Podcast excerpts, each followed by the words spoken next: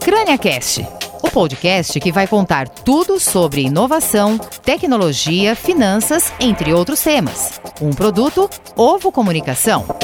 Da Ovo Comunicação, eu sou Renan Vieira e este é o CrâniaCast. Eu sou Ana Sichon e começa agora o terceiro episódio da segunda temporada. Temos aqui conosco o Bernardo Queima, CEO da Gama Investimentos. A nossa ideia hoje é falar de diversificação de finanças, um conselho recorrente nesse universo. Ele não diz respeito somente a ter diferentes classes de ativos na carteira, mas de ter também investimentos em diferentes mercados, em diferentes países. Os brasileiros costumam preferir aplicar dinheiro no próprio Brasil. Chamamos isso de home bias. O home bias aqui é altíssimo e as pessoas ainda têm certa dificuldade de entender como é possível acessar os mercados estrangeiros. E a ideia da Gama é justamente essa: transformar o investidor brasileiro em investidor global.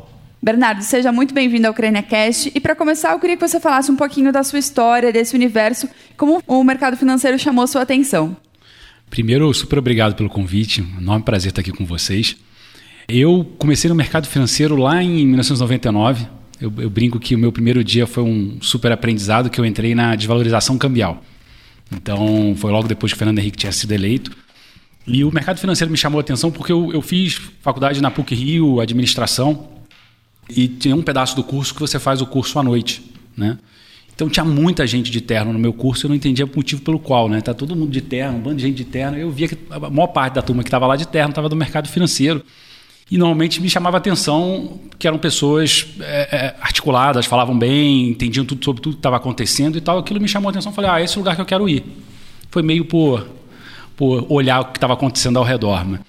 Então eu comecei no mercado em 99, comecei na Icatu Investimentos, que era uma, uma asset do Rio, né? A Icatu Seguros existe até hoje, mas o banco não.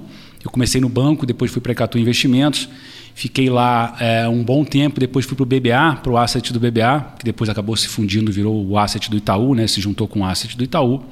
Voltei para a Icatu e lá em 2008, 2009, eu resolvi, junto com outros sócios, começar um negócio que é você representar gestores internacionais ou gestores locais dentro do mercado financeiro. Então, eu sempre trabalhei em investimentos, né? foi minha carreira inteira. Fiz mestrado em investimentos também na, com, também na PUC Rio, com, com dedicação a finanças, finanças comportamentais na época. E aí, o, montar o meu negócio em finanças foi mais ou menos o, o caminho traçado. Né? Eu, já, eu já, sabia, já sabia um pouco do que eu estava fazendo, a gente já tinha um certo sucesso no que a gente fazia, que era levantar é, investidores institucionais. A gente montou lá na época a, a Itajubá e mais posteriormente a HMC Itajubá nisso. E aí a gente veio se dedicando muito ao mercado local e a gente viu essa distorção, né, que era a distorção de brasileiro praticamente não investir nada lá fora. É isso em 2010 a gente começou a trazer gestores internacionais não somente para o Brasil, mas para a América Latina. E a gente está fazendo isso desde 2012. Desde 2012 barra 2010. E lá em 2019, 2018, a gente começou a ver um fenômeno que era um fenômeno que já estava acontecendo no Brasil há um bom tempo, que é um pouco dessa democratização do investimento. Né? que eu acho que é o fenômeno da parte tecnológica. Né? A tecnologia evoluiu tanto que ficou barato, ou ficou fácil acessar ou entregar investimentos para diferentes tamanhos de bolsos, né? para todo tipo de bolso. E a gente olhando isso, a gente falou: olha, tem uma oportunidade, porque os bancos estão se abrindo, as plataformas estão sendo criadas, está todo mundo se abrindo para criar mais robustez para o portfólio dos brasileiros. A gente tinha uma, uma clara evidência ali que, olha o caminho internacional é um caminho óbvio, se você olhar o que aconteceu nos outros países do mundo, com essa sofisticação de investimento, com a taxa de juros caindo, esse tipo de coisa. E aí começamos a trazer, a trazer é, gestores internacionais para o Brasil, até que a gente se associou, fizemos uma parceria com a Gama, a HMC Itajubá, depois a gente entrou no capital dela e eu fui indicado para ser o head da Asset, que basicamente o que a gente faz é criar, eu diria, túneis de acesso ou veículos de acesso para o mercado internacional. Então a gente cria fundos no Brasil que são exclusivamente dedicados a investir em outros fundos nos mercados internacionais, que era como dar um acesso fácil e rápido na mão do seu app, da plataforma ou do, do banco, é para você acessar o que a gente entendia, o que a gente gostava, é, é, é ser melhor lá fora. Então foi um pouco do é uma extensão do que a gente fazia no dia a dia, né? Antes a gente uhum. cuidava só de investidores institucionais, grandes investidores, fundos de pensão, seguradoras, bancos, é, escritórios de investimento de grandes famílias, a gente acabou abrindo esse, esse canal, que era o canal de você plugar os, os produtos e fundos em diferentes plataformas, em diferentes bancos, dando acesso aos gestores que a gente já trabalhava há algum tempo. Daí surgiu a Gama Investimentos, é, com esse foco puro em fazer feeder funds, né, que são os fundos que investem em outros fundos e 100% internacional. Perfeito. Muito legal, Bernardo. A gente vai falar mais sobre a Gama, sobre os fundos feeders, mas antes eu queria que você falasse um pouco mais nessa sua jornada desde o início no mercado financeiro, dos desafios, das particularidades que você encontrou no mercado do Brasil, no mercado da América Latina, comparativamente com o mercado americano, com o mercado europeu, assim, você consegue trazer isso para a gente? Claro, o mercado brasileiro nunca foi um mercado fácil, né? Acho que a gente teve, sempre, sempre teve uma, uma figura muito relevante e predominante no mercado, que é o, o título do governo. Né? É a taxa de juros elevada, que foi o preço que a gente pagou para estabilizar a economia. Né? O que a gente pagou para estabilizar a economia foram os maiores juros do mundo. Né? A gente vinha de uma economia é, super inflacionária, ali no final da década de 90, meio da década de 90, até que a gente teve ali o Plano Real, 92, 93, 92 não, 94. E aí você tem ali é, é começo da estabilização. E aí esses juros gigantes faziam muito pouco os, os brasileiros pensarem em investimento. Então sempre foi uma tarefa muito inglória no Brasil você falar de investimento quando você tinha um título público pagando, não, hoje acha 13 muito, né? 13 está pagando muito. Já tinha vi épocas de pagar 45, de pagar 29, de pagar 35. Eram umas coisas assim que era difícil você você você explicar. E aí era, era, era, era super difícil você é, é, falar com investidores é, individuais, pessoas físicas, sobre investimento. Né? Não era um negócio fácil, porque somente quem estava no mercado percebia que existia uma fragilidade naqueles juros tão elevado e que queria outras, outros ativos para diversificar o seu risco. Então não foi uma jornada fácil. A penetração de bolsa local no Brasil, né, as pessoas terem ações, sempre foi muito baixa. É, a penetração de multimercados, que são aqueles fundos que podem fazer várias coisas, foi mais alta do que bolsa, porque eles conseguiam se defender de várias crises econômicas que a gente teve ao longo desse caminho. Então, o Brasil sempre foi muito, muito é, um produtor muito eficiente de crises. Né? A gente sempre teve muitas crises no mercado financeiro e isso, obviamente, afugenta os investidores. Então, acho que isso foi, a, a foi uma jornada, eu diria, bastante difícil, até que lá 2008, 2009, o Brasil começou a dar sinais de que isso ia virar. Depois de 10 anos já no mercado financeiro, que eu comecei a ver sinais que, olha, a parte de investimentos vai começar a pegar mais, vai começar a ter mais profundidade, não vai ficar somente numa pequena e fina parcela da população, fina parcela dos investidores. O que, que motivou essa virada na sua essa visão? Essa virada, na minha visão, foi um pouco da virada de, do país fiscalmente ficar, ficar mais forte e poder trabalhar com juros menores.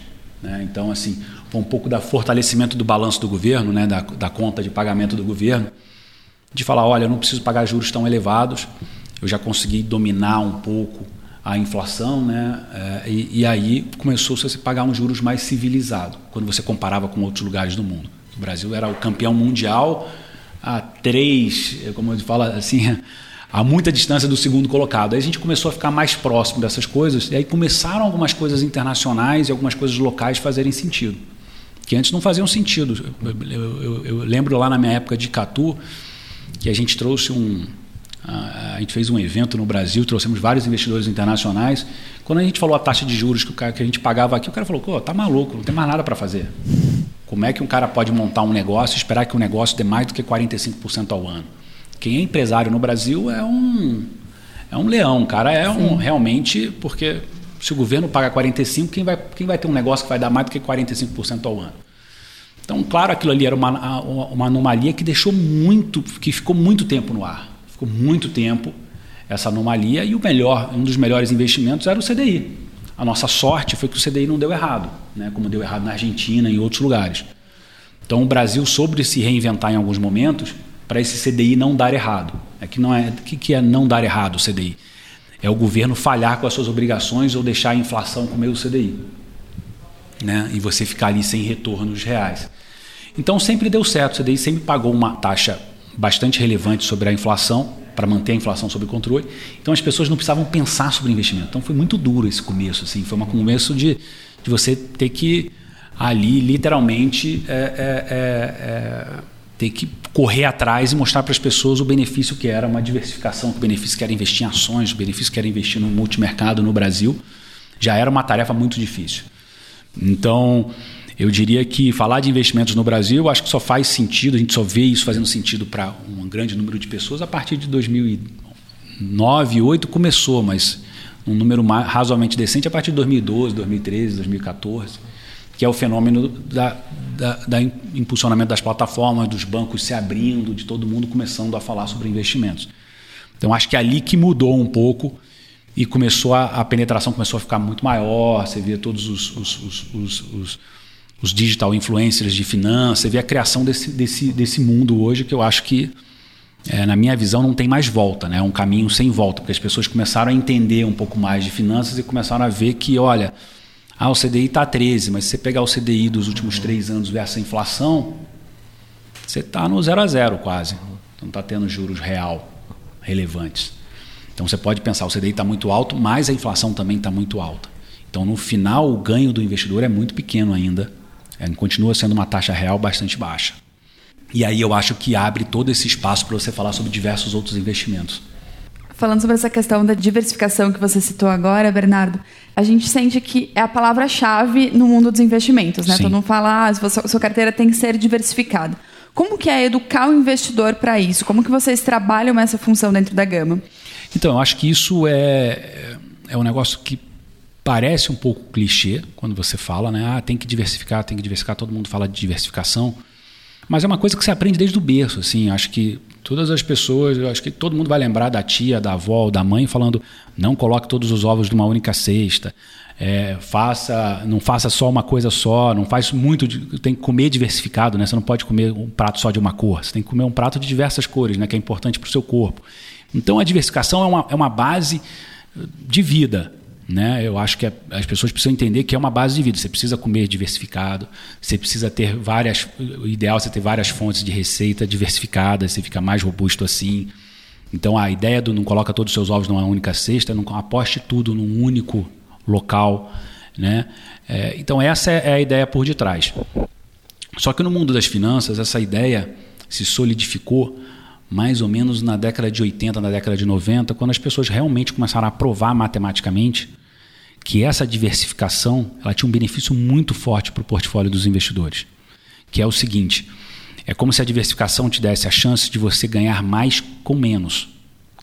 Em vez de você ter que colocar é, 10 reais para ganhar 12, você pode ganhar, colocar, você pode correr o risco de 8 para ganhar os mesmos 12 ou você pode colocar os mesmos 10 para ganhar 14. Então, você, que, é, que o, o Markowitz ganhou um prêmio Nobel, que ele falava, olha, there is no free lunch, aquela fama, fa, frase famosa, né? não existe almoço grátis, mas existe um almoço grátis em finanças, que é a diversificação. Você consegue fazer mais com menos, né? com menos risco.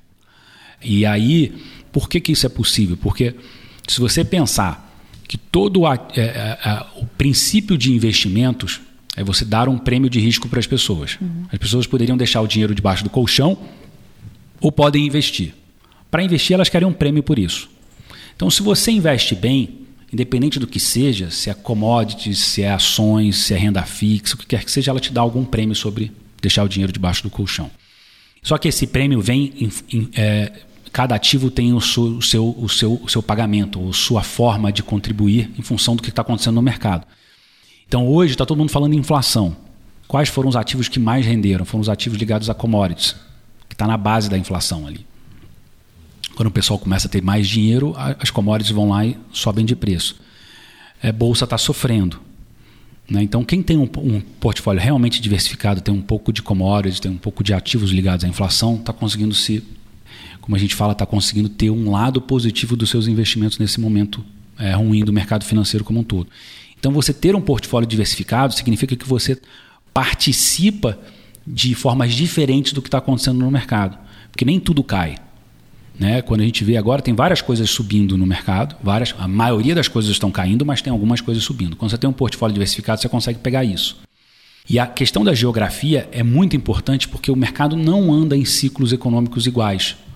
O Brasil agora subiu os juros muito antes do mercado inteiro, que a gente chama, fez um aperto fiscal muito mais forte que os outros mercados. A China, por exemplo, está no lado contrário.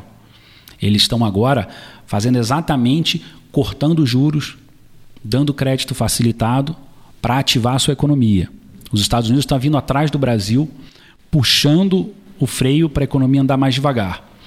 Então, quando você diversifica geograficamente, você passa por esses ciclos de formas distintas.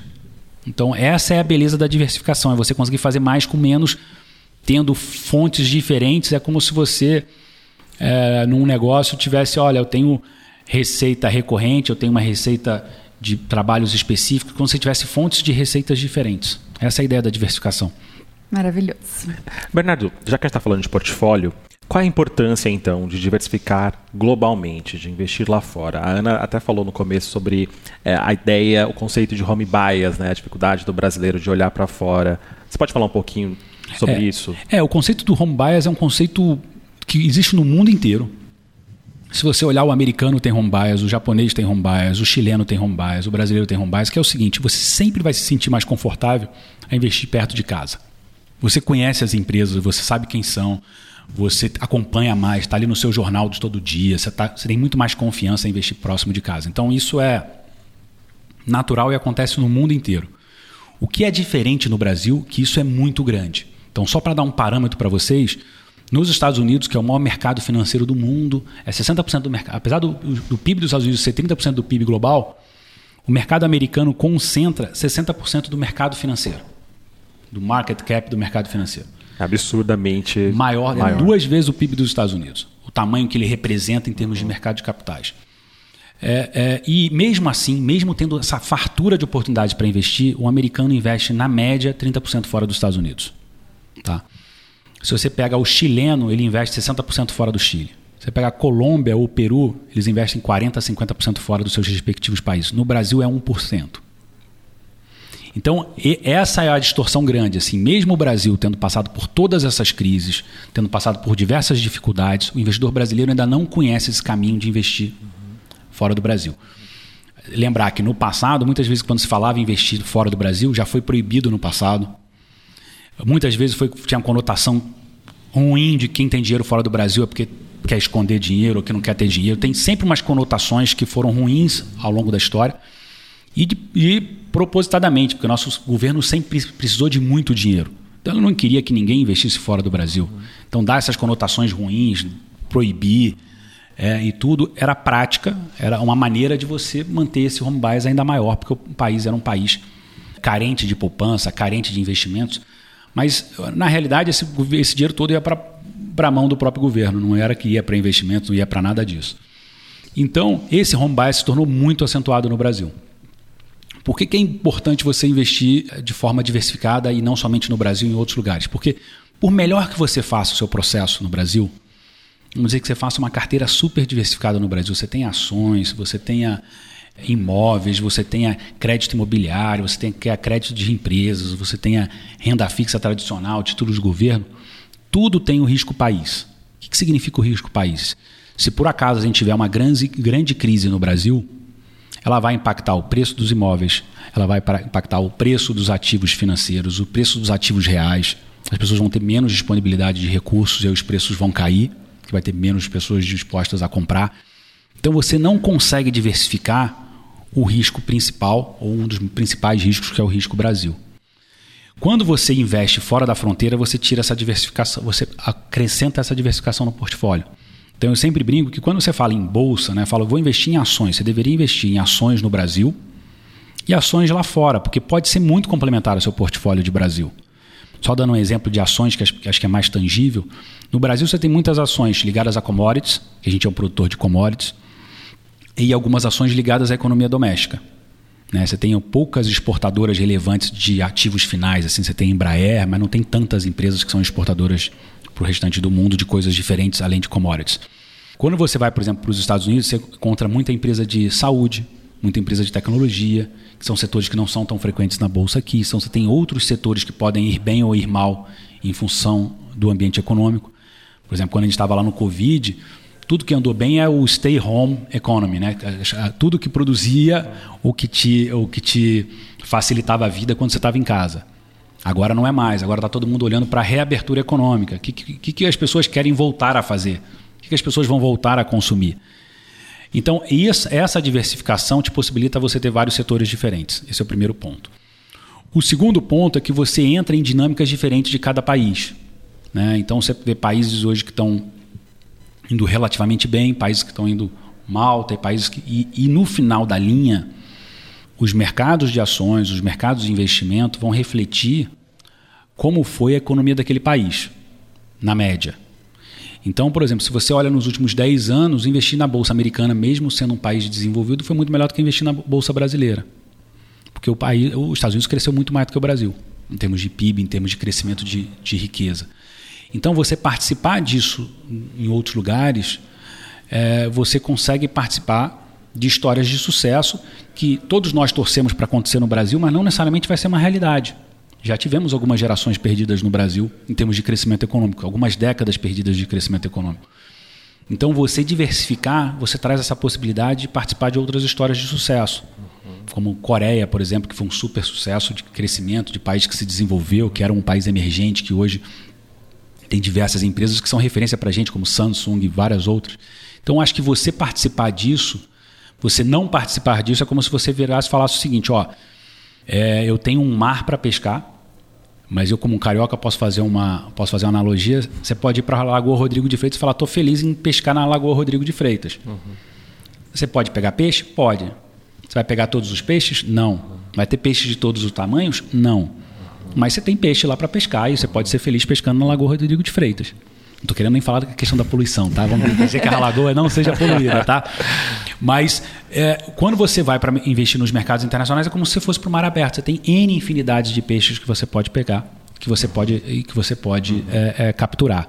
Então essa é, a ideia, essa é a ideia de diversificar globalmente, de você ampliar os seus horizontes, você ampliar as suas possibilidades de investimento. Além dos fatores comportamentais, culturais que você elencou bem aqui, que caracterizam o home bias no Brasil, o fator insegurança lá fora também pode ser considerado? Assim, como é que trans, se transmite segurança para esse investidor que desconhece toda essa, toda essa aldeia global? Eu concordo. Eu acho que esse é um fator, é, é, um, é um outro fator muito importante, porque como é que era anteriormente o investimento internacional?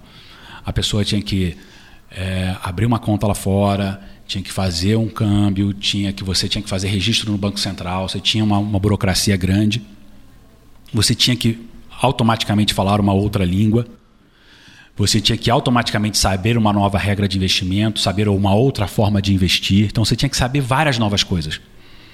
Que para o investidor que estava começando a investir agora, ele fala: caramba, além de eu ter que saber de como é que funciona um fundo de ações, eu tenho que saber vários outros adereços ao redor disso.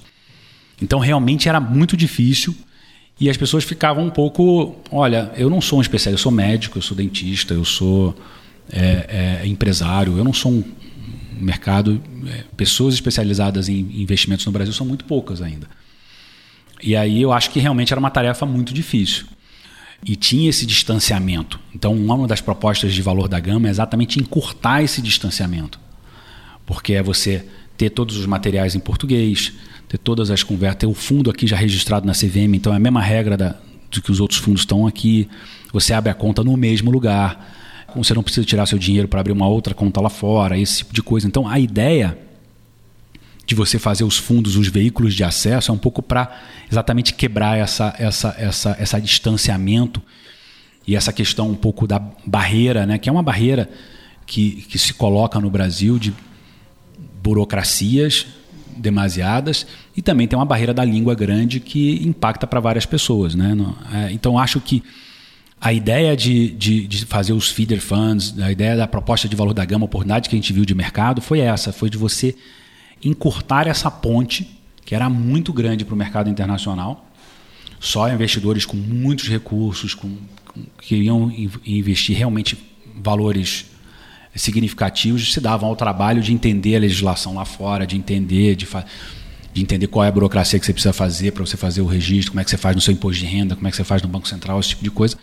E então a gente acha que esse encurtamento é que vai fazer a diferença. É você deixar disponível aqui ao clique do app do seu celular, do app do banco, do app da plataforma, esses fundos.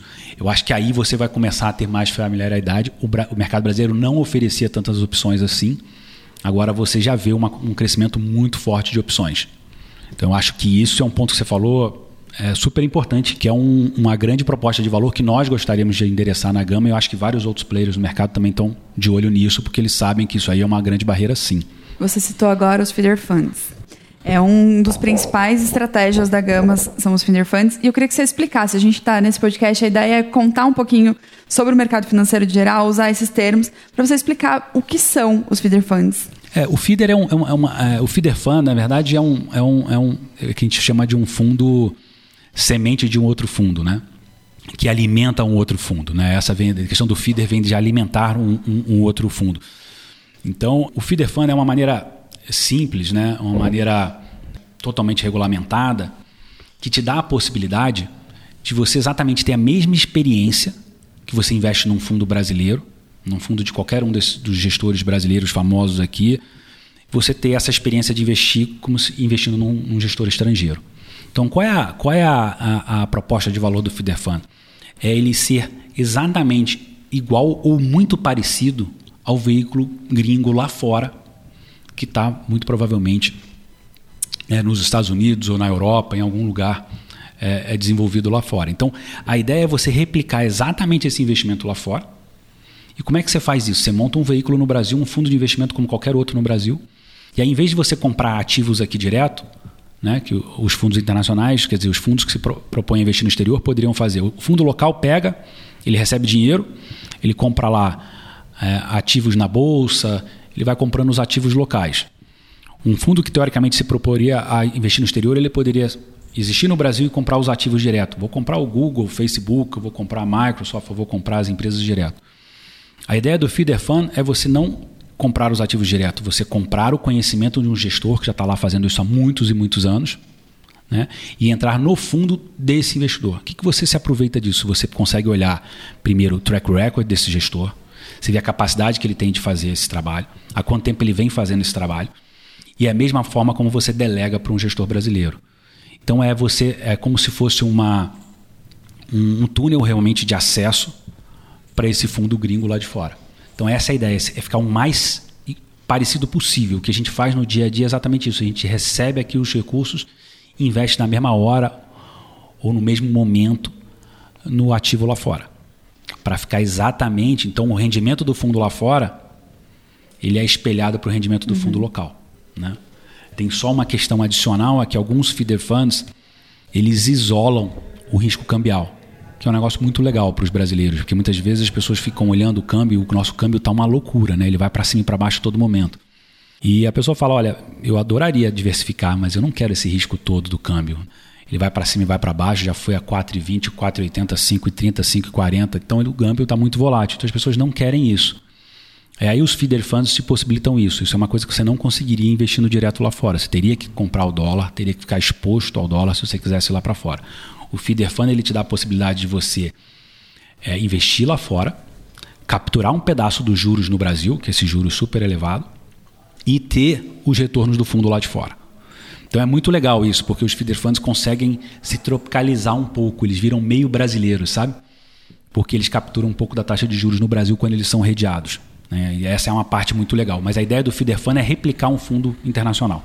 É, assim como o Renan falou anteriormente, né, dessa questão de brasileiro ter receio de investir, os feeder funds são uma forma de, de ser mais seguro, né, de poder ter essa segurança um pouco maior no investimento no exterior. Exato, o feeder fund é, é para você como se pudesse, é como se você pudesse investir do jardim da sua casa, assim.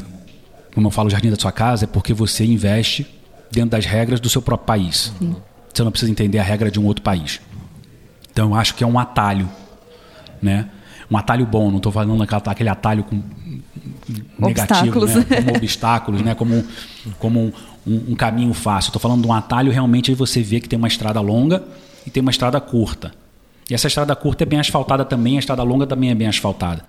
Mas a estrada longa vai demorar mais tempo para você aprender. Então a gente acha que o feeder fund é um atalho, uma estrada mais curta para ele conseguir acessar e com a mesma eficiência, com a mesma qualidade que ele, ele investisse diretamente. Bernardo, é possível comparar uh, os feeder funds com BDRs? Dá para fazer um, um, paralelo aí? Imagina que o nosso ouvinte agora está pensando em investir lá fora, investir globalmente, diversificar e está na dúvida. O que, que você diria para esse ouvinte? Eu acho que o feeder fund, eu acho que ele tem um valor agregado maior que uma BDR. Por que, que eu pode ser polêmico? Eu acho que tem um valor agregado porque assim, se a pessoa vai comprar uma BDR, ela tem que saber o que, que tem naquela BDR. Ela tem que fazer o dever de casa dela de saber se a Tesla está barata ou está cara, se o Google está barato ou está caro. E isso é um trabalho que muitas vezes nem profissionais super qualificados sabem fazer de uma forma correta. Então, assim, a pessoa está tomando um, eu diria, um risco para a tomada de decisão de investimento dela. Obviamente, tem pessoas que adoram fazer isso, que estudam para fazer isso e que eu acho que são felizes fazendo isso e têm bons retornos. Ótimo. O feeder fund, eu falo que ele tem um valor agregado maior, por quê? Porque você tem lá fora um gestor qualificado é, fazendo esse trabalho de seleção para as pessoas. É como num fundo de investimento. É como você comparar um fundo de investimento em ações com investimento direto em ações. É, a pessoa quer comprar ações direto no Brasil, lá na B3, ou quer via um fundo de investimentos. Eu acho que o fundo de investimentos, eu sou da indústria de, de fundos de investimentos, tá? então eu tenho esse, esse viés. Eu acredito muito na, na indústria de fundos de investimento. Por que, que eu acredito muito? Porque eu efetivamente acho que as pessoas que não são do mercado financeiro, muitas vezes elas não têm o tempo que é necessário para você fazer investimentos bem feitos direto em ações. Então, um fundo de investimento é uma forma de você delegar esse tempo a um profissional. Obviamente, ele cobra por isso. Mas normalmente existem muitos bons profissionais que agregam muito valor fazendo isso, porque eles conseguem fazer uma carteira bem diversificada, eles não vão concentrar num específico setor, eles vão entregar esses benefícios que a gente falou anteriormente da diversificação que muitas vezes os, os investidores, pessoas físicas, os investidores normais, que não são aqueles investidores que estudaram a vida para estar tá lá investindo no mercado, não, não têm esse conhecimento necessário. Então eu acho que o Feeder Fund tem um valor adicional para as pessoas que ele traz uma experiência que a BDR não tem. A né? BDR você tem que entender o que você está comprando ou o que você está vendendo. Bernardo, muito obrigada. Acho que essa conversa foi super esclarecedora para quem já está no mercado financeiro, para quem ainda está querendo entrar, para quem quer aprender a, a investir no, no, exterior, né? Saber que existem esses atalhos, que é possível fazer isso de uma forma clara e transparente e acessível realmente para o brasileiro. É, tem algum outro ponto sobre a gama que você quer esclarecer aqui para gente, contar algum outro detalhe? Não, eu acho que a, a nossa proposta de valor é essa. Eu acho que a gente está lá nesse dia a dia para contribuir né, nas discussões. Então, super obrigado pelo convite, porque eu acho que tem um, um caminho, um aprendizado é, muito importante para todos nesse processo de diversificação internacional e a gente quer participar disso. Então a gente tem uma parte lá na, no site da Gama todo focado em ideias, em research desses gestores que a gente traz para o Brasil, porque a gente busca trazer na Gama gestores que são referências nas suas respectivas é, classes de ativo, nas suas respectivas tarefas. Né? São caras que já são reconhecidos por fazer coisas bem feitas lá fora. E a ideia nessa parte da, do site da Gama, que é a parte de ideias, que a gente trazer esse conhecimento para o investidor de uma forma geral. Então lá tem muita coisa legal. Então é um lugar que eu super indico que a gente está tratando com super carinho, que é como se fosse a gente olhasse o que a gente vê de melhor lá fora e trouxesse para cá, para as pessoas começarem a se habituar e ver e, e escutar notícias de especialistas em investimentos sobre o que está acontecendo no mercado internacional. Tá, mas muito obrigado pelo convite. E o site da Gama é www.gamainvestimentos.com.br. Então, quem quiser buscar a Gama, só acessá-lo, certo? Muito obrigado, é isso mesmo. Bernardo, obrigado. Obrigado, Ana. Obrigada. Obrigado, Johnny, aqui, que cuidou para que tudo saísse super bem. Esta edição, então, do CrâniaCast fica por aqui. Até a próxima. Tchau, tchau. CrâniaCast, crânia.com.br. Até o próximo podcast.